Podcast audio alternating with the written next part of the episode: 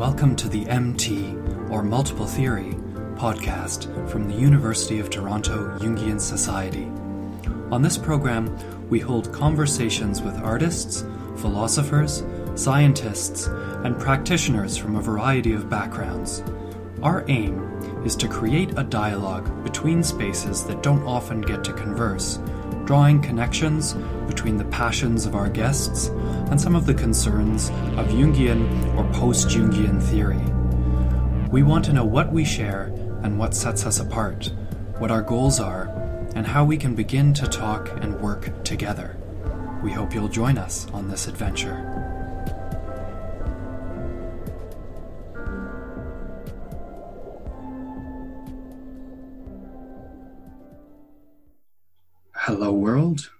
Welcome and thank you for joining us. My name is Nassim Risha, and I am a student therapist at the University of Toronto, where I'm also the president of the Jungian Society of the University of Toronto. Today, I'm being joined by my friend and colleague, Eddie Wang. Eddie hi. Wang, hi, well, Eddie, uh, you were born a philosopher at some point in Eddie's life, he discovered cinema and literature. Hypnotized by what he saw, he felt his conception of himself as a philosopher disintegrate. Eddie decided the only way to maintain a consistent ego was to get really into post structuralist theory and phenomenology. What this meant in practice was reading a lot of psychoanalytic theory and keeping a dream journal so I think that's a really wonderful uh, introduction to you, Eddie. Thank you for sending me that. No worries. Um... Yeah, and so maybe uh, we could, I can start just by asking you what was it that led you to psychoanalytic theory uh, in particular? Um, I think, like most people, I came to psychoanalytic theory as a way to understand myself and to understand sort of the um, anxieties of the self, which plague, I believe, me, but also uh, most people in modern life. Yeah, that's fantastic. And you said as well that you keep a dream journal. What do you do with the contents of your dream journal? Uh, I think most the my dream journal is a motor towards creativity for me. Um, it's the site in which I write my fiction from so like my fiction, you know, and I am not the greatest fiction writer ever or anything, not by any means, but in terms of just uh, engaging in fiction writing as a daily practice, uh, I use the dream journal as the place where I just write weird scenarios. Because uh, just the weirdest scenarios and the weirdest stories always pop up in my dreams. I think I was a little bit surprised to see that in your bio uh, because the keeping of a dream journal is something that, uh, at least I've noticed in my life, tends to be associated more with people in the uh, Jungian tradition. Um, but it sounds like you're using it more as a kind of creative engine than as something that you're using, uh, you know, um, for self-analysis or, or psychoanalysis with someone else. Yeah. Um, do you keep a dream journal? I do. Yeah, uh, I do, and it comes up uh, comes up in my therapy sometimes uh, with the analysts that I see. Um, but I keep it personally quite uh, close. You know, I think I'm almost. Um, there are a few circumstances in which I've really been tempted to write based on it, fiction or poetry, but uh, I almost feel that it's uh, too revealing of my own psyche, um, or or that it's um, I don't know. I'm I'm a little bit cautious about using it for for those means instead of um, just sort of keeping it uh, keeping it to myself for my own personal reflection. But that might just represent a sort of bias of mine. Hmm. No, I do. I find it funny. I feel like my dreams are so chaotic or so like I can't even recognize my inner vulnerabilities in my dreams through just this strange um, Kirby-like dreamland. so, so I I just like see it almost as like, uh, you know, this thing I can just put on the page. I know there's like the psychoanalytic tradition in keeping your dreams as term a form of analysis, and I think like when I was reading interpretation of dreams, I formed an abstract relationship with that sort of mm-hmm. um, journaling, just because I thought the way Freud did was so dry and boring. like I, I was like, oh my god! Like once he started like listing his dreams, I'm like, this is the filler part of this 500 page book, you know. And so like I just formed this attachment to um, self analysis in the dream journal, um, which was totally abject. So I don't even feel like I can self analyze anymore. Right. Really like some. Right. Well, you, you use this term um, abject. Uh, what occurred to me when you were kind of talking about your dreams is that it seems. Uh, you can correct me if I'm misinterpreting, but it seems that for you, dreams are almost something that is um, like they have a sort of alterity. They're coming from somewhere else. You don't really feel like they're attached to your conscious personality, um, and so you know, in a way that prevents you from uh, being more cautious about maybe making them into into art. Yeah, I I definitely think so. I mean, um, like though I said I like got into psychoanalysis almost to um, explore into the interiority and to explore the self. It seems just the more um, I study, the more I learn. I'm moving more and more outwards into ulteriorities, exteriorities. Uh, it just seems like to me, it just seems to be a far more interesting project. Not to say that like the self or the conception of the ego is not an interesting project. It totally is, but it has. I, I guess for me, as a more neurotic and anxious subject, uh, I find the more I actually introspect, the worse my condition gets. So I just, um, in I've done enough introspection to realize that. Um, and so now I've shifted to like extrospection as my primary motor of engagement in the world. Sure, sure. Okay. Um, and that sounds like a good place for us to start. Uh, maybe getting to our theme or topic for today. I'm sorry about the sirens in the background, if you can hear those. Uh, we sort of set an ambitious goal for ourselves, which is that we were going to talk about uh, the other and the recognition of the other, um, all sorts of other lovely things to do with um, the other, how we are exposed to the other in the world and what that means, how the other fits into our experience, uh, things like that. Um, you know, as you were talking, I was thinking a little bit about Jungian theory and about how it conceptualizes, I guess, the relationships both with, you know, literal other people in the world and, and with this, the self. I think there's a real sense in Jung that um, we're always projecting our own complexes to some extent. Uh, so when we interact with others in the world, there's also a sense in which we are actually encountering ourselves. Uh, but then at the same time, uh, when we do introspect uh, and and look into ourselves, there's a sense that uh, we're getting something, you know, potentially revealing things that are not a part of our ego, so they're other from us in that way. But also, uh, you you know, Jung really has this idea that we are kind of sub psychically uh, interconnected in a way you know uh, there's some part of the unconscious self that is in fact um, you know not unique to one that has a sort of collective component. And so you know uh, the deeper one goes into the self in a way uh, the deeper one is going into the other or the more toward the other one is going. Yeah that's really interesting. Um, and it reminds me of sort of hegel's phrase right? The i that is we and the we that is i right? So for hegel um, the I leads us to the social, but the social also always leads us back to the I. And it just seems like this is like a big question, but it's also a great big question to throw to listeners, right? Which is if does otherness really exist? Mm-hmm. If we mm-hmm. take seriously Jung, but also like someone like Spinoza who conceives of the world in monads and substances, right? And just like, you know, just that whole history of theology, which sees everything as just like a reflection of uh, the imago um, of God. Anyways, mm-hmm.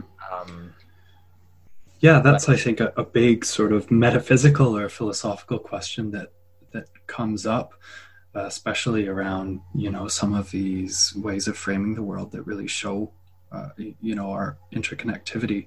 Uh, at the same time, uh, you know, I would say certainly the experience of the other comes up for us. You know, the other is something that we identify perhaps, uh, you know, in our own experience of the world. And it's a term that we're able to, to throw around and know what we're talking about generally. So I guess on that note, I'm kind of curious, you know, when you say the other, what does that term uh, designate for you? I know it's really difficult actually to define in a way, but I, I want to throw it to you and see um, what you were going to say. Hmm. Well, I would say if first I would like differentiate between like the big O other and the small O other, right? The big O other, the big other, the symbolic for Lacan is right. This more super ego esque conglomeration of you know social forces and you know and psychic forces. Um, and i'm less interested or i'm still interested in that type of other but that's so for our purposes. I think what i mean by other i mean the small other the interpersonal other uh, the other one speaks to and interacts with and obviously in every conversation there's always the big other the Oedipal, you know forces, psychic forces, which are shaping uh, that encounter.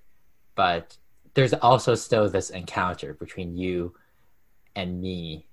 And there are so many different ways we can think of that encounter between the you and the me, the I and the thou, as Buber once put. Mm-hmm. Um, okay, so if I make an attempt to translate here a bit. You, when you talk about the other, are less interested in the other as this sort of, I want to call it almost an alien landscape. Of course, it's not necessarily literally a landscape because it is a part of culture and language and all of that, but this sort of alien setting that we find ourselves placed in and, and trying to master. Uh, that is maybe one one idea of the other, but you're more interested in in the other as it comes up when I am really um, kind of face to face with another individual being, if that makes sense. Yeah, yeah, I think, yeah, that that's well put. Hmm. Okay. Um, yeah, yeah, I think that's really interesting, and I think that that is really where a lot of um, my interest stems from as well. Uh, yeah, so what how do we encounter the other in this sort of small o other sense that we've been talking about so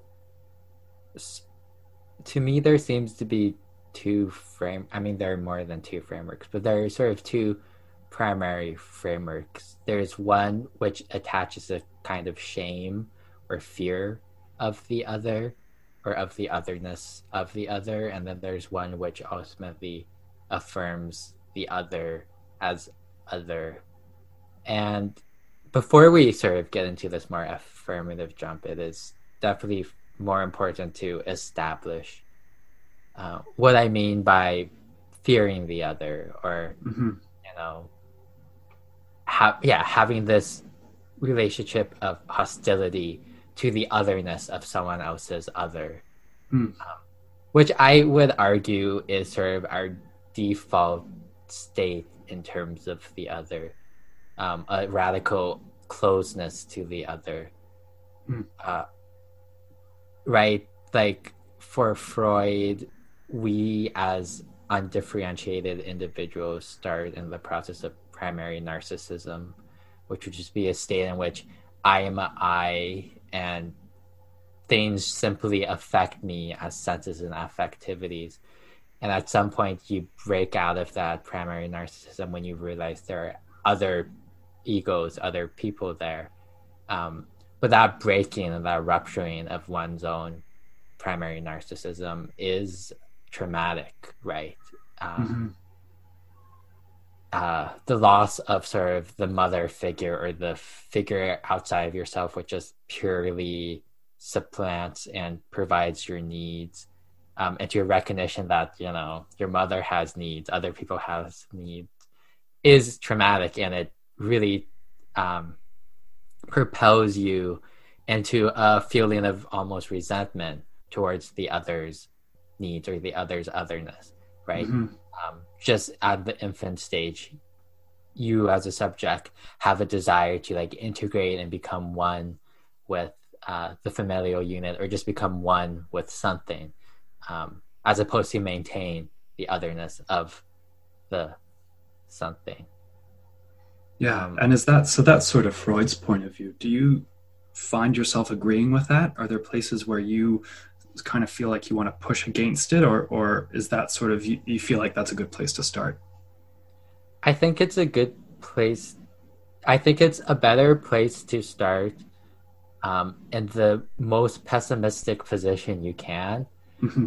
um, before you can get into anything affirmative. I think that's ultimately what I agree with in terms of how sort of our modern society is structured. We're structured in a way which erases the otherness of the other, which um, prioritizes the individual uh, not necessarily as a full feeling and flourishing ego, but as like a very selfish, you know, dark triad type individual, right? Um, so like all you know the way sort of late capitalism structures our life pushes us towards fear and hostility um, and looking at and engaging in the other. And i think we should start there um, in order to move past there, understanding it is like the default inheritance we, um, it's the default state we're living in, um, the pay-in to just living under modernity right now. Yeah, uh, I, I definitely see where you're coming from with that. Uh, I have to say, you know, personally, I have a degree of ambivalence toward, I guess, the structure that Freud sets out. Uh, I think, you know, on the one hand, it, it is very useful uh, to recognize that, yeah, you know, there is kind of some sense of, uh, you know, uh, you know, maybe wholeness, undifferentiation from uh, the world uh, that is then sort of punctured, and that that's kind of, in a way, a, wound that we're still recovering from that can lead to hostility.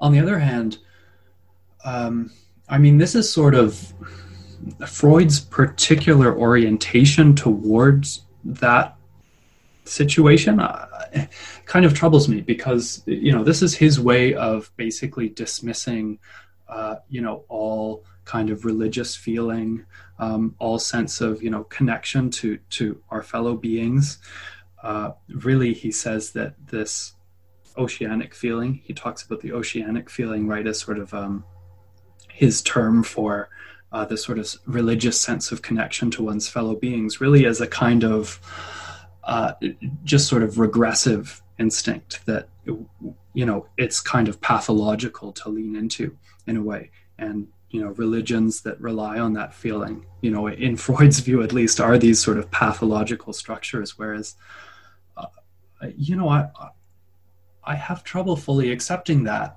because there is some extent that, of course, it's true to say we are still, you know, connected to and, and fully constituted by the world around us. You know, the barrier between oneself and the external world it is illusory in a way. It's a very useful illusion and it can help us to sustain ourselves and to live. But uh, you know there is some real sense uh, i think most people will agree that we are actually you know constituted by the world around us and and that you know it's not just um, kind of regressive to recognize that. I think that's a great point.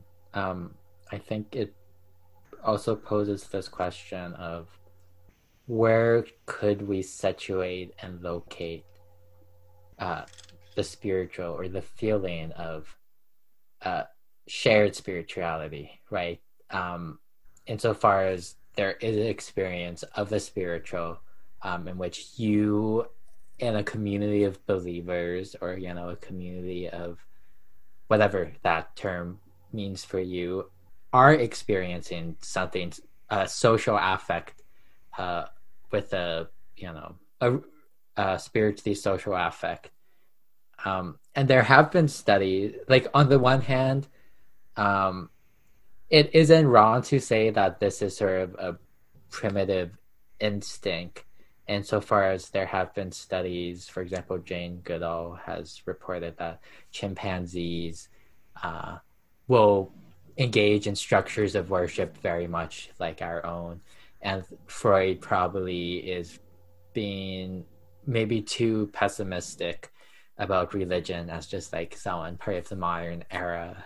Um, um, and you know enclosing it in the structure of primitivism whereas you know the modern rational man has no need for um, this sort of spiritual um, vigor which i mean looking at freud you know, one as a valuable philosopher and thinker in of himself, but also obviously as a reflection to the dominant ideology of modernity. Mm-hmm. Um, we can see the ways in which that sort of, I would say, spiritual drive for the social, the idea that like the world outside you and this more, you know, sublime sense is always shaping us. Um, does become lost in the process of modernity, the prioritization of reason and the individual over all else, um, and the structuring of society to be in this regimented way, uh, which both secularizes and um, ejects uh, these possibilities for communities and social ritual from forming. Not to say that they cannot form, because they do indeed form, and they um, consistently form, but uh, the formations, the spiritual social communes often take place or um, take shape in um, exist mostly in the countercultural, right? Um, yeah, so it seems like we're sort of coming around to a conversation about how the very idea of otherness perhaps is shaped to some extent by the modern social context that we find ourselves in. Yeah. Yeah. And I think we should always um, understand that there is like no ontological other because our conceptions of otherness are preconceived or, you know, constructed essentially by the society we live in. Like, okay, what, what do you mean by that? That there's no ontological other? Like, there okay there could be an ontological other insofar as we could look at the essence of sort of what it means to be and like heidegger does that essentially uh, but it wouldn't very maybe, much yeah maybe i can step us back even further and say what is an ontological other uh, the ontological other that we we can't have perhaps uh, i guess like the essential other the other before any lived experience, the other, the shared universal conception of the other, um, which um, comes from our core being, you know. Mm. So all of our conceptions of the other are shaped by our circumstances and our experience in some way. In part, I mean, I think they're shaped ideologically by the messages um, we get. Um, mm or not so much our conception of the other. Um, when I say there's no ontological other, I mean more so we cannot have a attachment to a pure otherness. Our attachment, our relationship with otherness is always tinged by all these external factors. Um, mm. or to put even more to put once again there's no internal definition of the other in fact it almost seems self-defeating to try to get an internal definition of the other there's no ideal of otherness because to be a other means to always escape ideality right? Right right. Yeah i think that that actually is a great definition in its own right that the other is kind of whatever escapes our, our ideality in some extent. Yeah um, what does it mean to have a to have a, to engage with the other without ideals of what that other should be? Mm. the, to just let the other as a person speak to you and construct your own sense of what otherness is for that person. I guess like each relationship you get in, if you comprehend the sort of immensity of what a relationship is, um, is also a new definition of otherness. Your experience of otherness to a partner, to uh, a stranger, to a close friend, they're all different. Um, mm-hmm. Yeah, I think this is something that is in some ways starting to come more into our awareness in the realm of psychotherapy. I mean, it was really only actually a few years ago, uh, in 2017, when the APA released their, they have these sort of big multicultural guidelines. It's, you know, they give 10 guidelines and then 100 pages of description of why they've come up with these particular guidelines, right? Uh, anyway, and they sort of released those for the first time uh, in 2017 in their full version. And one of the things that comes up in that document is the issue of cultural or, or multicultural competence.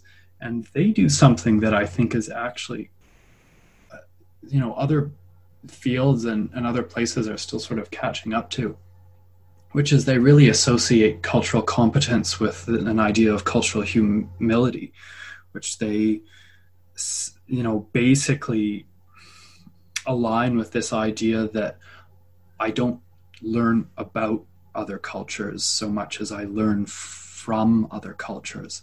I allow them, in a way, uh, you know, to define for themselves what their alterity to me means. Yeah, I think to me that reminds me of something I think of, which is um, the different ways we can think, uh, and that this preposition of our thought um, is sort of where our relationship and attachment with the object of our thought lies. So we can think of the other which I believe would be a way of like learning about other cultures, right? To think of the other supposes I am the sci- scientific cogito, which conceptualizes the other as apart from me. But then I can also, you know, think with the other. I can think with the other in mind in my very structures of thinking. Um, right? And like I can see sort of think, start learning, but also thinking. Maybe it'd be just use, more useful to say that we're learning here. I can see learning as a fundamentally vulnerable act because the only reason you're learning something is because you, you don't have it, you lack it. Um, if you if you didn't if you you know already knew the thing, you encapsulated or had it in your knowledge system, then you wouldn't be learning it. You would right. So um, to think in that sense, you're thinking of learning as a form of otherness itself, as an acknowledgement that in the act of learning, there's always another um, which you have to mediate with. Um, and on the other hand, you're seeing it in this double gesture as a act of humility into this other, this other set, other culture, other person, other uh, set of practices, this other field, right? Right. So any truly educative experience, in a way, is an encounter with an other, of some type. Yes, exactly. And this is like a very broad definition of other, but it's like uh it's like the definition of the other which presupposes its alien or foreign aspect, but you know, not in a way which uh instills hostility or fear or the desire to integrate um that foreignness into yourself. Um, mm. Although I suppose learning is already this uh, this form of integrating something outside yourself into yourself, and the question of whether that process is potentially violent to the outside thing is another contention. Yeah, or whether it's violent to you it's definitely violent to you because you are changing yourself when you learn something, right? Your self conception of yourself is being attacked by essentially this outside field, and you're being reorganized to incorporate this outside thing into your inside world. Um, hmm. Yeah, so we, we're touching again on that point of kind of hostility or fear toward the other, and I want to maybe try and pin down where we think that comes from. You sort of raised the point that, in a way, uh, that hostility can be um, a, a, kind of original resentment against being pulled into the world and, and out of one's primary narcissism. Is that where um, s- sort of all hostility towards the other fundamentally comes from? I would say so. On the question of why the hostile um, interaction with the other. And I would say this is also an example of how our cultural concepts um, exist within our unconscious, and that we're almost uh, stuck with um, it. And we, but we also have to use these cultural concepts as um, a starting point.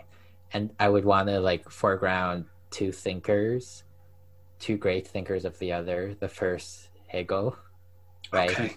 All right. Starting off with Hegel. And who's the other one? And Sartre, right? Okay.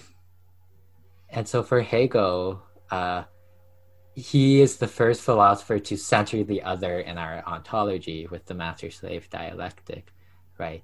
So um, every, you know, our conception of the self is really um, a conception.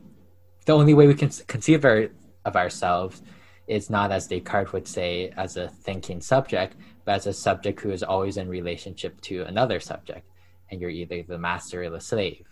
Um, so that's already a relationship of hostility, and the very initial um, moments of conceiving otherness, um, we've conceived it as this hostile figure, as this fight, right? For Hegel, ultimately, um, when I realize I'm myself and there's a you outside of me. We have to fight to see who's the master and the slave. Um, and he really complicates that vision insofar as he points out, um, in many ways, the slave is actually the master, um, and the master is actually the slave and the end of the analysis. But nevertheless, he does position as the starting block of a sort of conception of a self other I thou relationship. Um, one of conflict, one of hostility, one of a potential battle. Mm. And then, so in Freud and in Hegel, we really are, seem to be getting this sense that the relationship of hostility toward the other is the most kind of fundamental or originary one. Yes, exactly. And I think Sartre does a good job in essentially summarizing this view and literally just creating a whole ontology on it and um, being and nothingness. Mm-hmm. Uh, he has this term called being for others. Um, and his what he notes is essentially um, I am a self and I view the world, right? Like I'm out in the world and I look at the world and I have interpretation of the world. And mm-hmm. I look at my lawn and I'm like, hey, this is my lawn, you know, this is my life, blah, blah, blah, blah. But then I see someone else. And that someone else, I recognize in them, you know, a la Hegel, that they are someone else. They are another subject.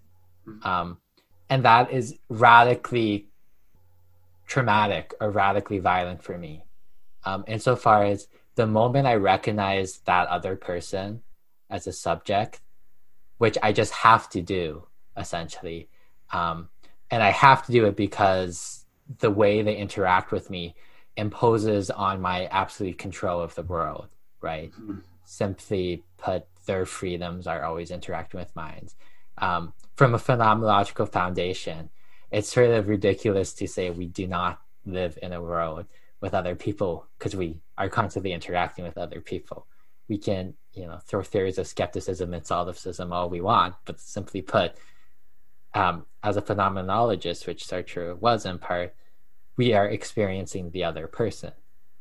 And so, what Sartre notes in sort of this identification of someone else's subjectivity is the moment of hostility, the moment of self threatening. Because that other person, when I see him looking at the lawn in my interpretation, um, he also sees me.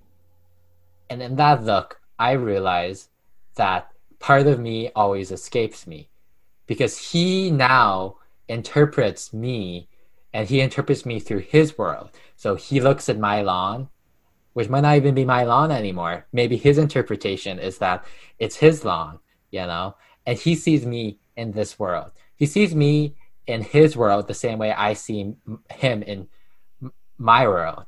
But in acknowledging that he sees me in my, you know, he sees me in his world, I also acknowledge that part of me is now lost to me. It's codependent on how he sees me.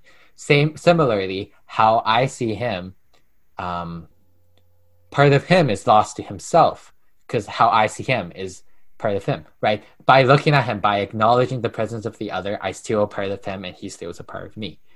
Um, because you're this figure in his world, in his experience, um, whose perspective basically he's unable to totally grasp. Yes. And also, you're this figure he interprets as a subject, and you, he's a figure who um, he assigns and judges um, you. Right? He makes a judgment of you. He assigns an interpretation of you. He says you're something, and that is part of you because he's saying that's you. Um, but you don't even know what that part of you is. You don't know that you know you don't really know what he thinks about you. And if you did you might not even identify with what he thinks you are. But nevertheless the knowledge that there's now this part of you which is outside of you dependent on how he thinks of you um, that is the that is the um, motor to have hostility for the other. That's why sartre says hell is other people. That's why i think we you know that's the grounds of hostility um, Right. Okay. Uh, so we've started off with Freud and Hegel, and now we've gone to Sartre, um, who, of course, is the you know the thinker that hell is other people. Uh, you know, I'm curious about this this pessimism um, that I think is sort of aligned with this lineage of thinkers that this hostility is really sort of so fundamental. Um, I think there is of course, you know, we're familiar with all of the ways that this kind of hostility can strike us within life, but I wonder why it, it we assume it to take primacy over, uh, you know, an orientation of of curiosity or even uh, potential love for the other.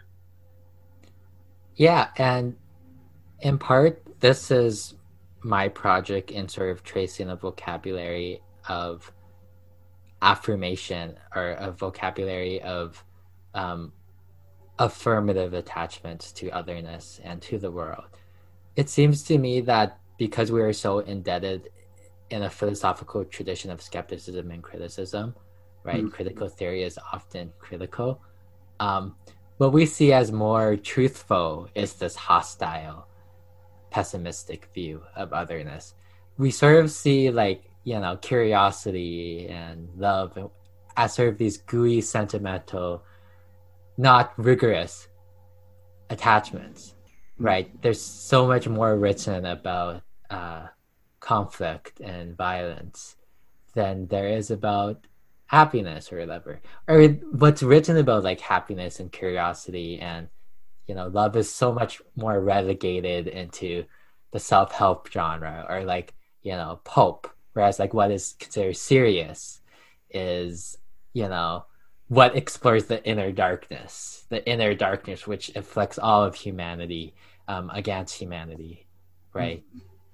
Yeah you know I, I kind of wonder if there's some extent to which uh, you know the the figure of a philosopher as the person from whom we receive our philosophy uh, kind of biases the results that we get in that you know we who is a philosopher well at least um, in the cultural contexts that are most familiar i think to you and i the philosopher is kind of this solitary figure um, kind of this figure who's withdrawn from the world to some extent, who's able to take this critical distance, who isn't deeply enmeshed in social relationships, who perhaps is even a you know a bit of an outcast.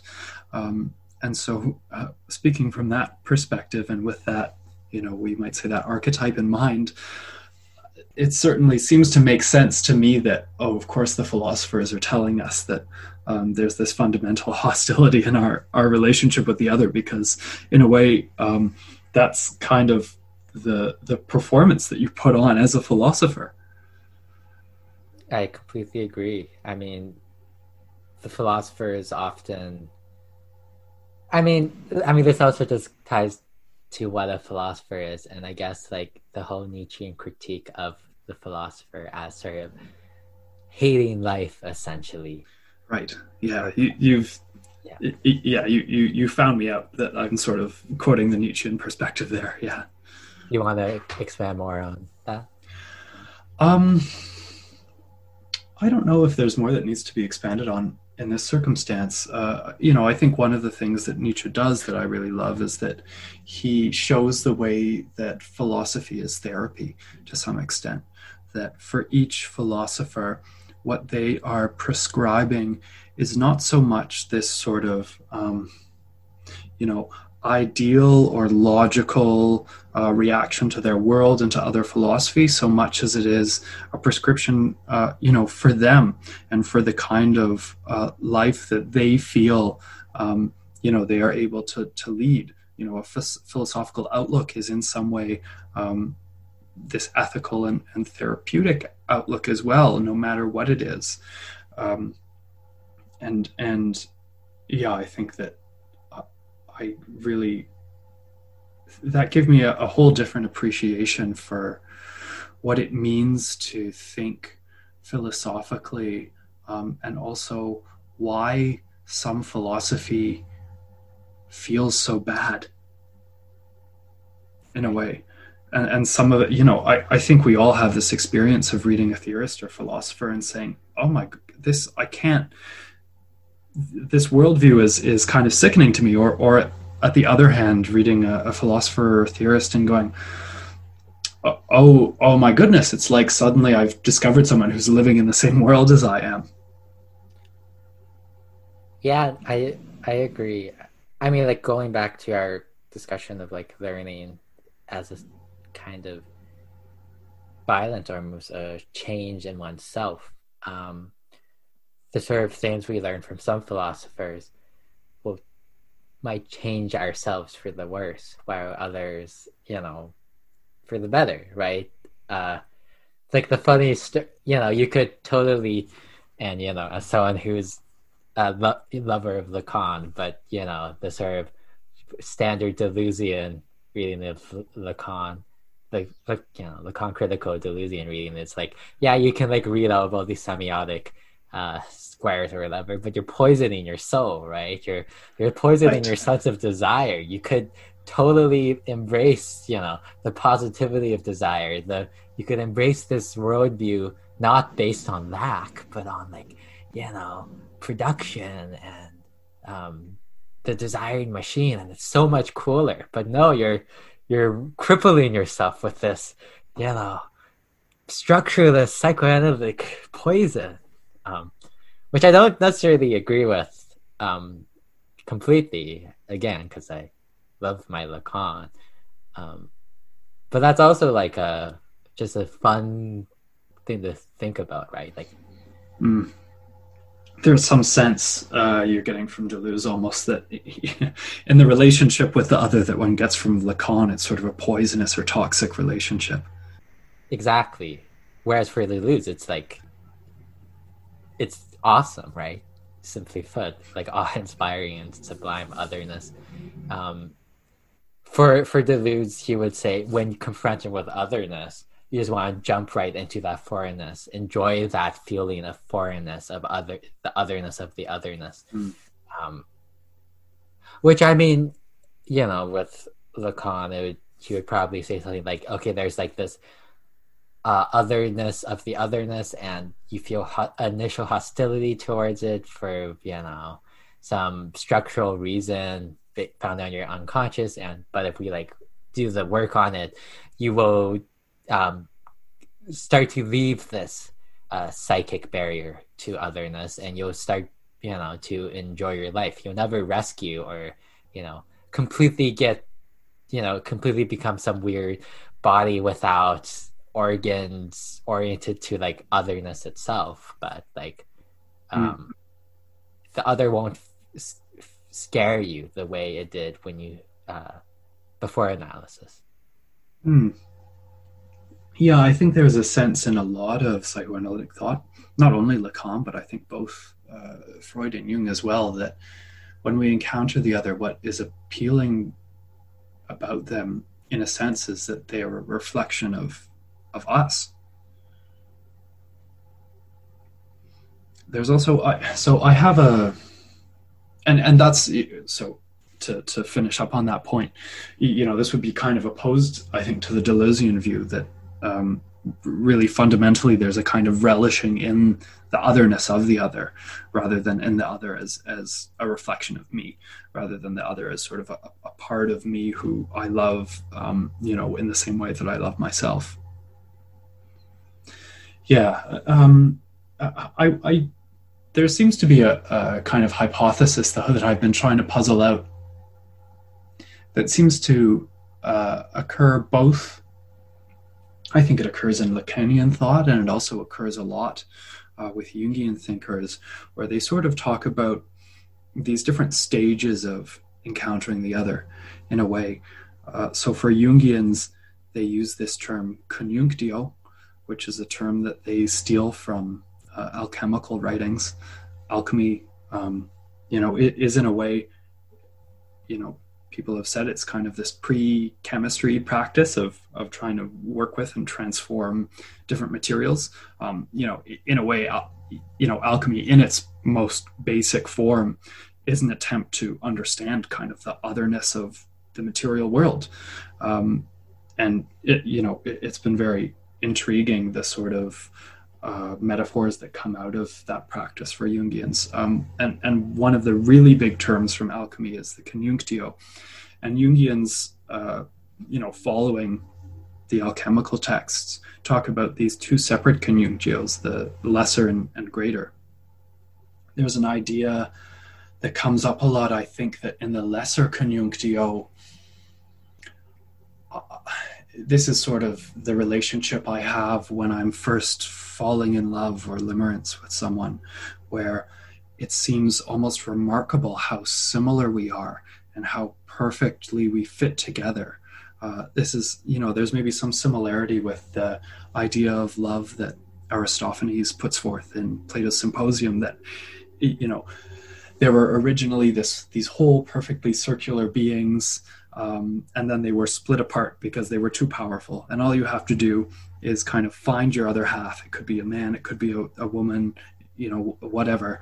Um, and once you sort of have that other half, then you're getting some sense of what it means to have that, uh, you know, fullness that we were broken out of, and this sort of fitting together with a person who completes you. I think that's kind of the sense that we get. Um, in this sort of lesser conjunctio. Uh, but, it, you know, as I think we might be inclined to mention based on what we've talking, been talking about so far, that kind of fails to recognize the other as other. it's just the other as the lost part of oneself.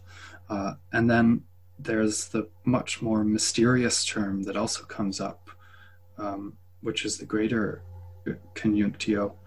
Um, I can say maybe before I go into that, and you can maybe correct me here if I'm misreading, but I see some real parallels to uh, Lacan in, in, his sort of reading of, of love and relationship in that first stage, and that the other is kind of uh, there to confirm my own imaginary image of myself.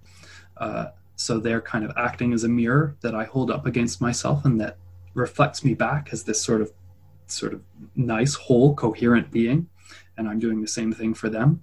And so we revel in our wholeness and coherence together.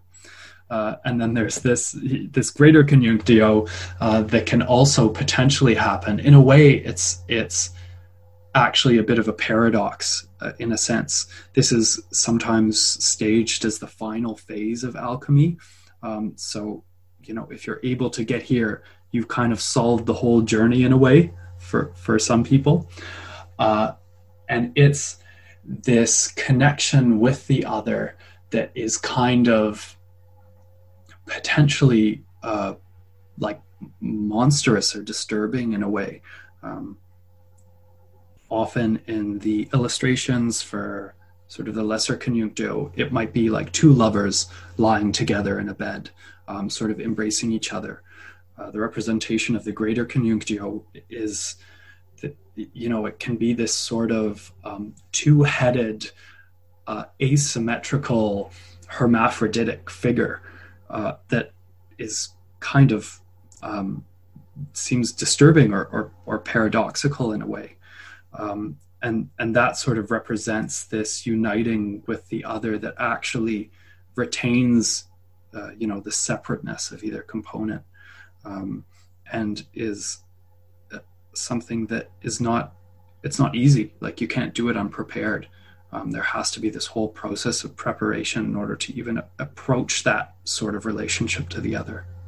And that i, I think maybe maps on um, you know to to Lacan's idea of the real. The real is something that um, we can never fully, um, you know, uh, unite with in a way because it would just destroy us, whatever the real is. Sort of, um, it's simply not possible. It's only something that we can sort of get little glimpses of through uh, the sort of symbolic language that, in a way, is imprisoning us. I agree. I think that's a beautiful way to put it. I think, like, especially, like, for Lacan, he would locate love in the real. Um, I, I suppose, like, this stage of. Mm-hmm. Yeah. And, like, what you said was very beautifully put. And it makes me think of what Lacan does say about love, right? For Lacan, love is the real, the encounter with the real, that traumatic thing we can never grasp.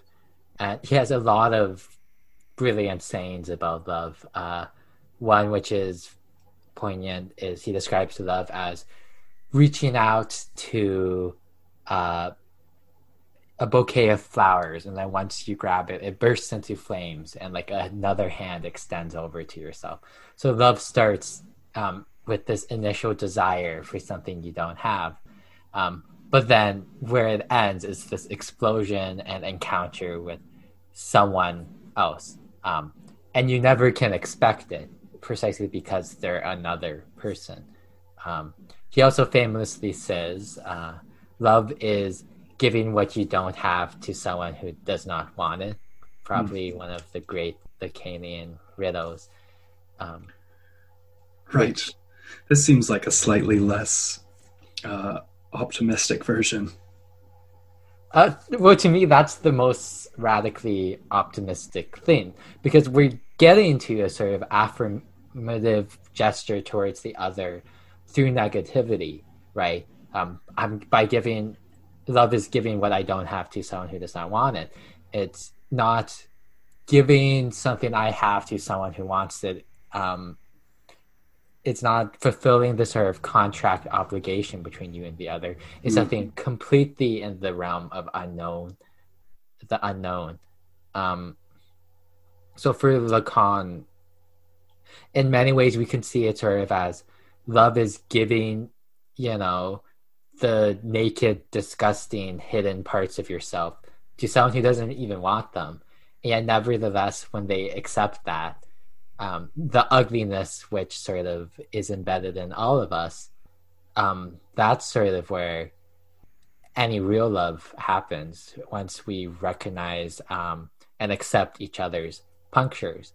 Uh, which isn't to say the which is to say almost in a weird twist that the grounds of affirmation of the other and a love of the other still is grounded in this initial hostility, this sort of disgust um, with one um, self and with another, but that in the act of love, um, there's a transformation which takes place in which the ugly becomes sublime or beautiful.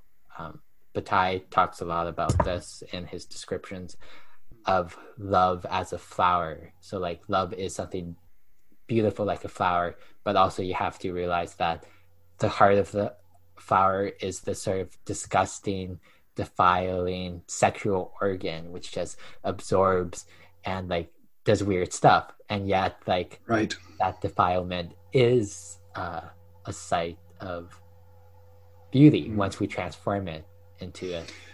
That's really interesting. I mean, it certainly I can see how the two quotes of Lacan sort of work together. You know, in a way, uh, when that hand uh, bursts forth from the flaming bouquet of flowers, uh, it's a hand that the person receiving it um, didn't want, of course, and they didn't even. It's not even something that they wanted but didn't know they want because it's so alien to them in a way. It sort of comes as this kind of pure encounter. Um, but i'm wondering what gives it that disgusting quality? Uh, I, I feel like we're sort of circling back around to, to this initial question about hostility. What is it about this surprise encounter that we find so disgusting and why is it disgusting? I think it's disgusting because it's scary for our preconceived notions of ourselves. Mm. Um, to truly bring in the other into us is a frightful action because it shakes up the self, right? In terms of the language of love, right? Love is a mm. fall, right? Mm-hmm. It it's a death of the self as we come to know it. So the disgust or the fear of that outward hand um, is one is the same fear of death or the same fear of radical transformation. Hmm. Hmm. Yeah. Uh, th- that's.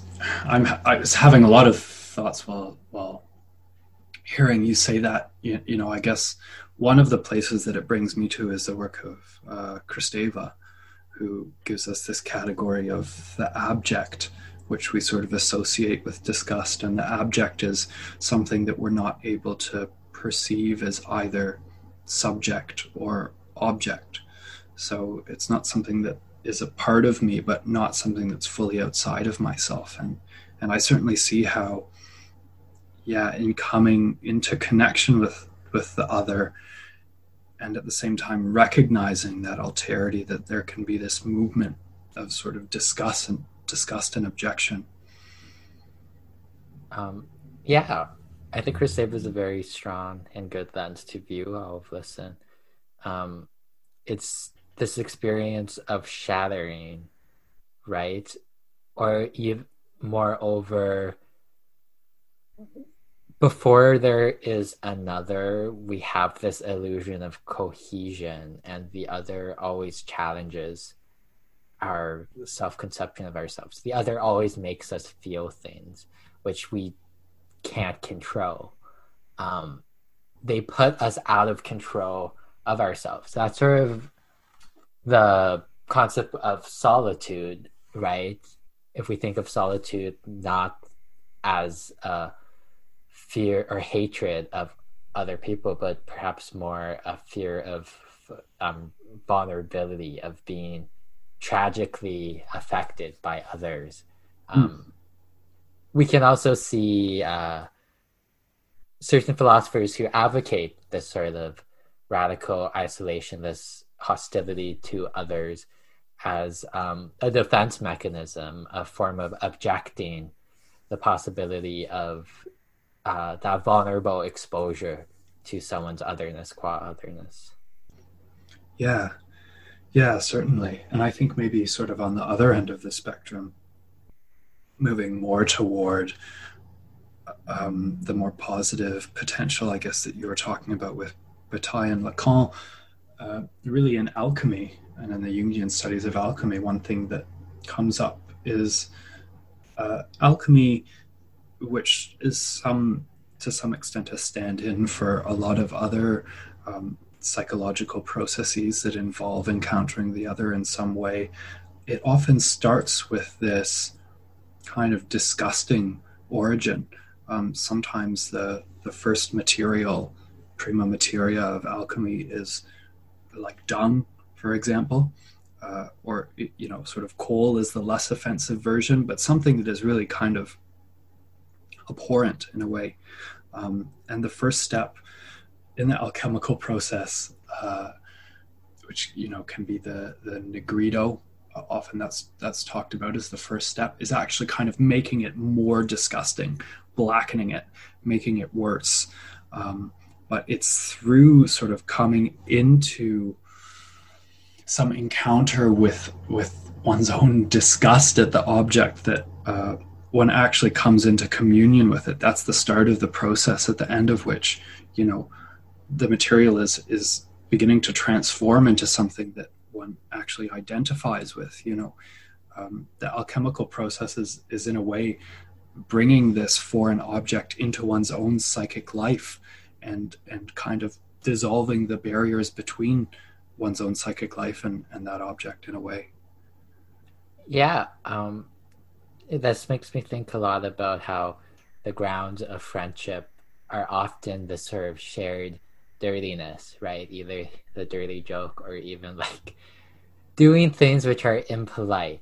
Once you mm. uh, shed sort of the bourgeois performances of politeness, or moreover, the gestures which um, project us as like very clean individuals um, and you start seeing someone else another as someone who sweats who makes chewing sounds who you know poops whatever like um, that becomes the basis of a more affirmative attachment to them right like that's why like you know if you're friends with someone and you're both athletes you're always sort of bound in each other's sweat, which sounds disgusting. Yes, and maybe precisely because it is, can you form a bond?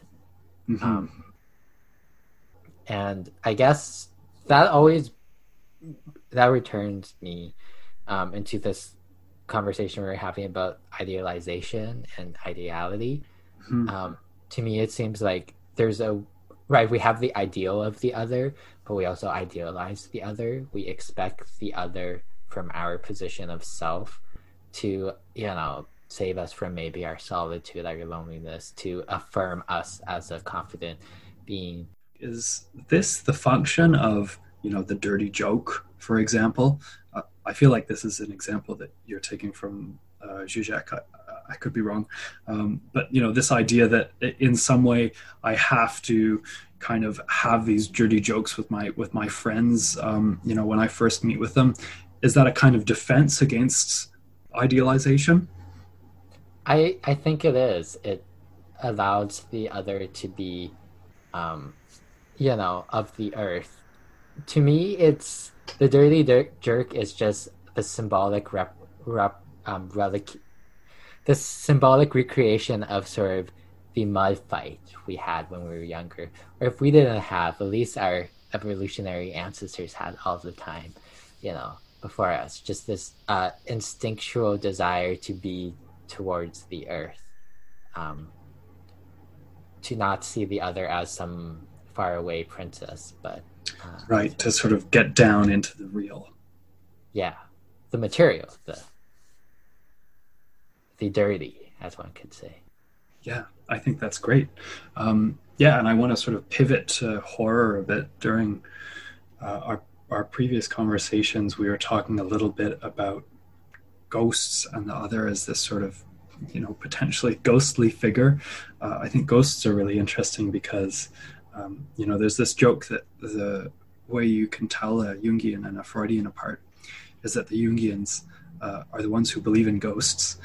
Uh, and I, th- but I think you know ghosts come up uh, in other places as well. Uh, for example, you know in the work of uh, I think all of the Derridians are really in love with ghosts and and phantoms and ghostliness. Um, so yeah, so I wanted to talk a bit about encountering the other as a ghost or what it means to be haunted by the other. Yeah, so it, I mean, the sort of prime object of analysis here is Vertigo by Alfred Hitchcock. Um, and it basically it shows this way in which the other, even when they're absent, is always present. Uh, their specter is always haunting the scene. So, what one has to realize in understanding ghostliness, one has to understand that um, it's not just you and the other. Um, when you interact with another and other, um, you aren't just interacting with this single person. There's this larger space around you, which is structuring your interactions. There's a I, there's a me, a you, and then there's sort of the world we inhabit. Kelly Oliver calls it the air um, we all share. And this sort of thing outside of both you and the other is also the space in which the other haunts. Um, mm. So when the other goes away, right, they get coffee, I don't know, they pick up the dog or whatever, um, their specter, their trace is haunting the world around you, right? The other uh, leaves through their walk out of your frame of reference. Um, they become embedded in the objects in which you engage day to day, uh, mm-hmm. right?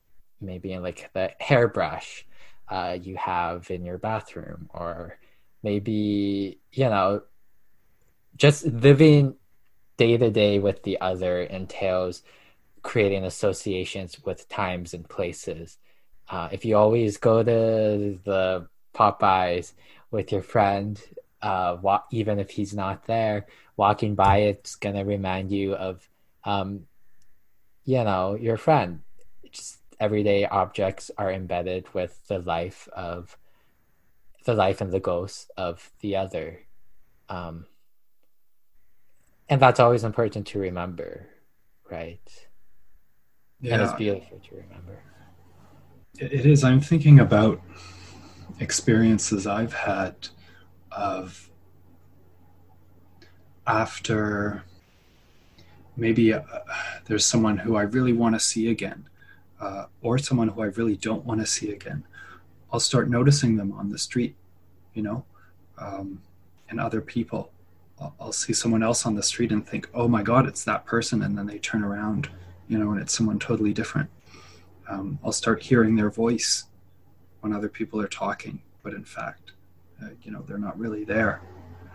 Um, yeah, I'm I'm kind of wondering what what we make of that. Um, I think, I mean, to love is to be haunted, or to have any engagement with otherness is to be haunted, right? in one sense it returns us just to this idea of like dreams you're dreaming of the other in your waking life and that's how they're um, appearing or operating right your unconscious desires are processing uh, this other um, as other uh, in your conscious experience and that causes these you know malfunctions in your uh, matrix of experience to uh, appear. Hmm. Yeah, I think dreams are a great example. I, mean, I think we often meet these really kind of ghostly versions of people in our dreams, these versions of people who are not quite them. Uh, and and sometimes we'll do things that the person in real life uh, would never really do but then we take these ghosts with us you know these sort of hauntings with us into daily life. And and um, you know there's of course always these stories we have about you know some something someone does something awful to you uh, in a dream that you've had of them and then you get angry at the real person and they're like well i didn't do anything. Um, yeah and and it's sort of i'm just struck by the way that our relationships with others are kind of constantly permeated by these ghostly apparitions. I think it's very striking too. Um, i think just this as you were saying this idea that like you know you can get mad at someone for not doing anything because they did something in your dreams. I mean on the one hand there's like just the whole literature on how you know dreams are just as real as reality. Mm. but you know just on a more you know scientifically grounded method right? You have an interpretation of this person. And in that in your interpretation of that person in the dream work reveals this um, that you can be damaged by that person or that you're subjected to a kind of vulnerability in face of that person based off your interpretation of that person. And maybe that damage hasn't happened yet but you can see logically how um, your interpretation of that person could lead to any sort of damage. Um, which isn't to say like uh, you know, it's not to like assign some sort of dystopian minority report sort of injunction on the other that like just because you could cause harm um, means you know you will. It right. just seems yeah, you know, like the cost of the of any sort of relationship with the other is the possibility of harm, and we can you know obviously and we should minimize that. It just you know as responsible people yeah, there's an element of one's own vulnerability that seems to be coming in uh, in in these sort of ghostly encounters. One's recognizing one's vulnerability to the other in a way that one doesn't want to see, that m- makes one uncomfortable, maybe. Exactly. Yeah. Um, right. And no one wants to see ghosts. Well, some people want to see ghosts, but when ghosts are unseen, they're like the unconscious, right? They're hidden specters of what we think as true. Um, but also, right, there are ways to attach oneself to ghosts, which celebrates the ways their seen unseenness um, is sort of the um, object of inquiry or the celebration of inquiry, right? Yeah. Well, is, what is your relationship to ghosts? Do you not want to see them? Do you want to see ghosts? How how would you react to the ghost? I'm very pro ghost. I think to me the ghost is less so the other and more so the world of around the other because to me um right as I was sort of saying earlier, there's the self, the other, and then like the place in which the self and other interact. And, mm. you know, I suppose, you know, that place in which the self and the other interact is so haunted by past interactions, past, you know, past cosmic interactions, but also just past interactions with other people that um, that my interaction with another is always structured by uh, the place. Uh, so like I think Zizek has this very funny joke about like how you know when you sleep with someone you're actually sleeping with uh, three other persons. You know your Sure, mother, sure, yeah. your mother, their mother, and them, right?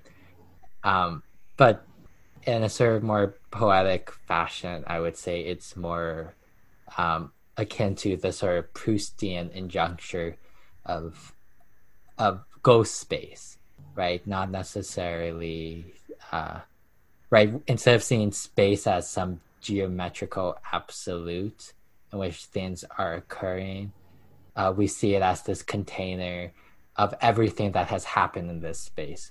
I walk through the ghost town, Toronto, Victoria, whatever, and you know, probably ghost towns now, and I walk with someone else, and the way we interpret uh, our place is a sort of ghost busting, right? It's a it's a way of speaking about uh, p- the past and history and all these um, things. So, I mean, like, I guess simply put, um, Yeah, you're sort of trying to root the ghosts out and make them visible in a way. yeah, and my interaction with the other is less one of being haunted by the other, but investigating hauntings with the other, investigating the um, past hauntings of others in places with the other. Um, Hmm. unlike like Hegel or Sartre, I'm less see the other as an object of inquiry in itself. I'm not facing the other. It's more so me and the other are facing the world, and we're you know describing that world through um, our mutual lens, through our difference. Um, Yeah, and then it almost seems like the there's a kind of there's you and the other, and there's this kind of third that arises with that haunting um, that that takes place, uh, which is you know when you return to the beach, for example, and you're getting some sense of of you know what was going on between you and the other person, that that sort of echo uh, is kind of its its its own third kind of in between between you and the other. Does that make sense? Would you agree with that, or would you disagree? It makes sense, and yeah, I would agree with it. I would say that um, you've create. It's not just this idea of exploring specters. You're creating a specter. Every interaction you have with another creates a specter of that other, um, Hmm. and they one can have positive attachments to these specters. They, the feeling of nostalgia is a positive attachment to specters in and of itself, right? Right, right. Yeah, it occurs to me as we've been talking that this is, I think, really one of the fascinations of a lot of contemporary uh, Jungians or post Jungian thinkers is really the desire to kind of give um, greater reality and greater space to the specters that, that we encounter.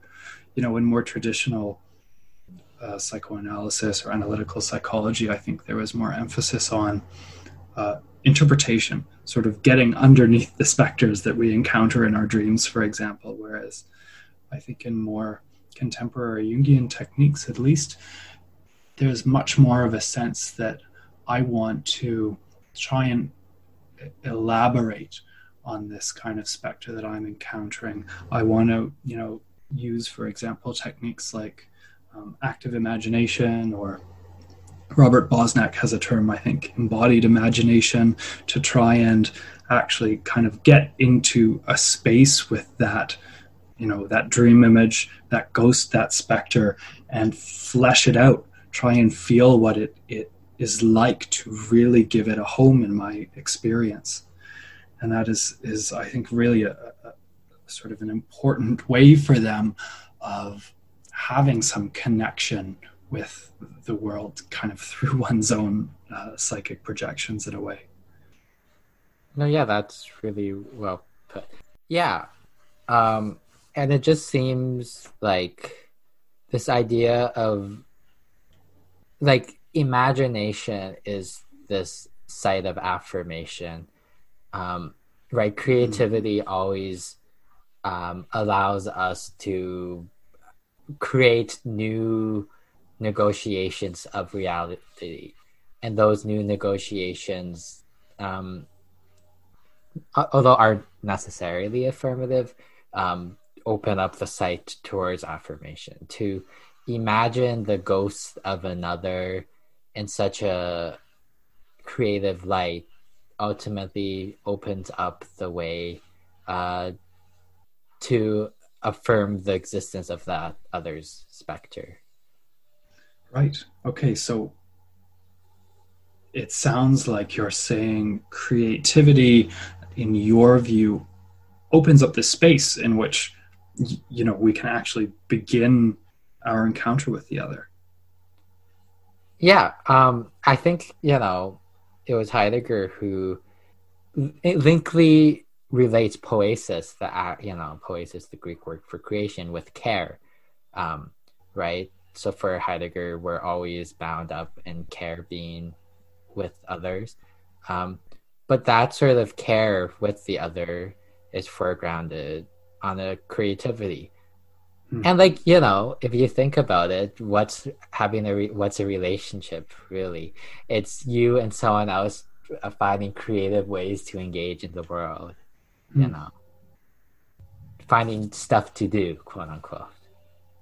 Right, right. Yeah, I, I think that that is quite an optimistic place to get to this idea of, of creativity in a way i think it's remarkable that it took us this whole conversation to get to this idea of sort of creativity as this site of you know of building one's relationship with the other yeah and i i mean i think a lot of it stems to seeing the other at least for me it's seeing the other thus and how they threaten the self and more and how they open up the world outside right the self, um, or open up faculties in the self, um, such as imagination, uh, the ability to sit with specters, which were once hidden, and that's the exciting, you know, the excitingness of the other, which is also the shock, right? Mm. Shock and excitement are always hand to hand, at least in the affective register. So. Right, right, right. So the other in this case becomes not just this kind of hostile impinging force but uh, a sort of opening uh, into into a new world uh, in a sense there's sort of the encounter with the other is actually what helps you build a you know a new environment for you to live in yeah um, and it involves letting go it's a letting go of your world uh, to make way for the we world or the our world, right? To change from an island to a you know the island to the archipelago of you know islands. Right. Um, it's a very affirmative way of viewing the other, um, and like because right Hegel. It's funny because like Hegel and Sartre, they're talking about ontology. They're talking about a way of being, and they incorporate the other and the foundations of that way of being. But they don't really start with the other you know.